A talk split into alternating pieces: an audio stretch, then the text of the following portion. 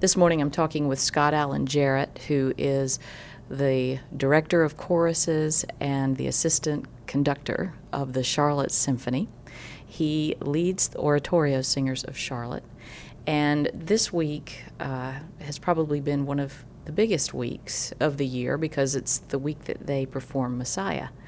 And Scott, I just thought uh, it'd be interesting to talk to you a little bit about Messiah. First of all, could you talk to us a little bit about it as someone who I'm sure has performed this many times, comes back every year and performs it with this group, and how you approach that differently from year to year?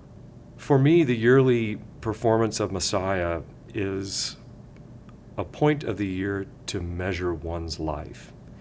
And the oratorio singers and I talk about this as we rehearse the piece. Many of the singers, you can look at the front of their score and you'll see every date that they've performed the piece. And that's inspiring to see the dedication of these singers over many decades, some of them, to recreating this piece. The story does not change, but we do.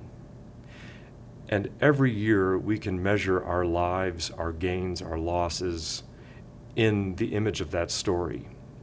It is the greatest story ever told, of course, and it is a way to reflect. It sounds like every year, you know, you, you kind of look at it through the lens of of what you're experiencing or you're picking up something different every year. I think for the symphony and for the chorus, recreating with freshness every year is our first goal is to sit and hold the material in hand and, and to consider it anew and not go to autopilot.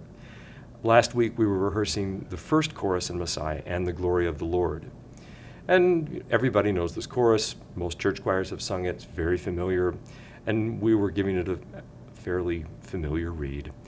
And I stopped and I said, we have to engage this text in a different way, and the glory of the Lord shall be revealed. Well, what is the glory? Who is the glory? We had a moment of pause, and once we remembered what that glory refers to, then it gave a new life to our read of the piece in that evening, and we hope uh, in our performances this December. What else could you say about Handel that you think would be helpful to people, I mean, Handel's Messiah, when they listen to it? I would say to a listener, first time or 30th time listener, listen with great openness. Listen as if you have never heard the story before. People who will know Israel and Egypt are accustomed to listening for Handel's depictions of the plagues in part one, for instance, the frogs leaping or the dense, the thick fog or the flood or the horse and his rider and all that sort of onomatopoetic depiction. That's really a lot more subtle in Messiah. And I think um, I admire anybody who comes year after year, but I love to hear from people for whom it's their first time. Since we're in the holidays, uh, and I tend to talk about breakfast on biscuits and Bach, um, is breakfast a part of your holiday food tradition in any way, or when I go home, to visit my parents.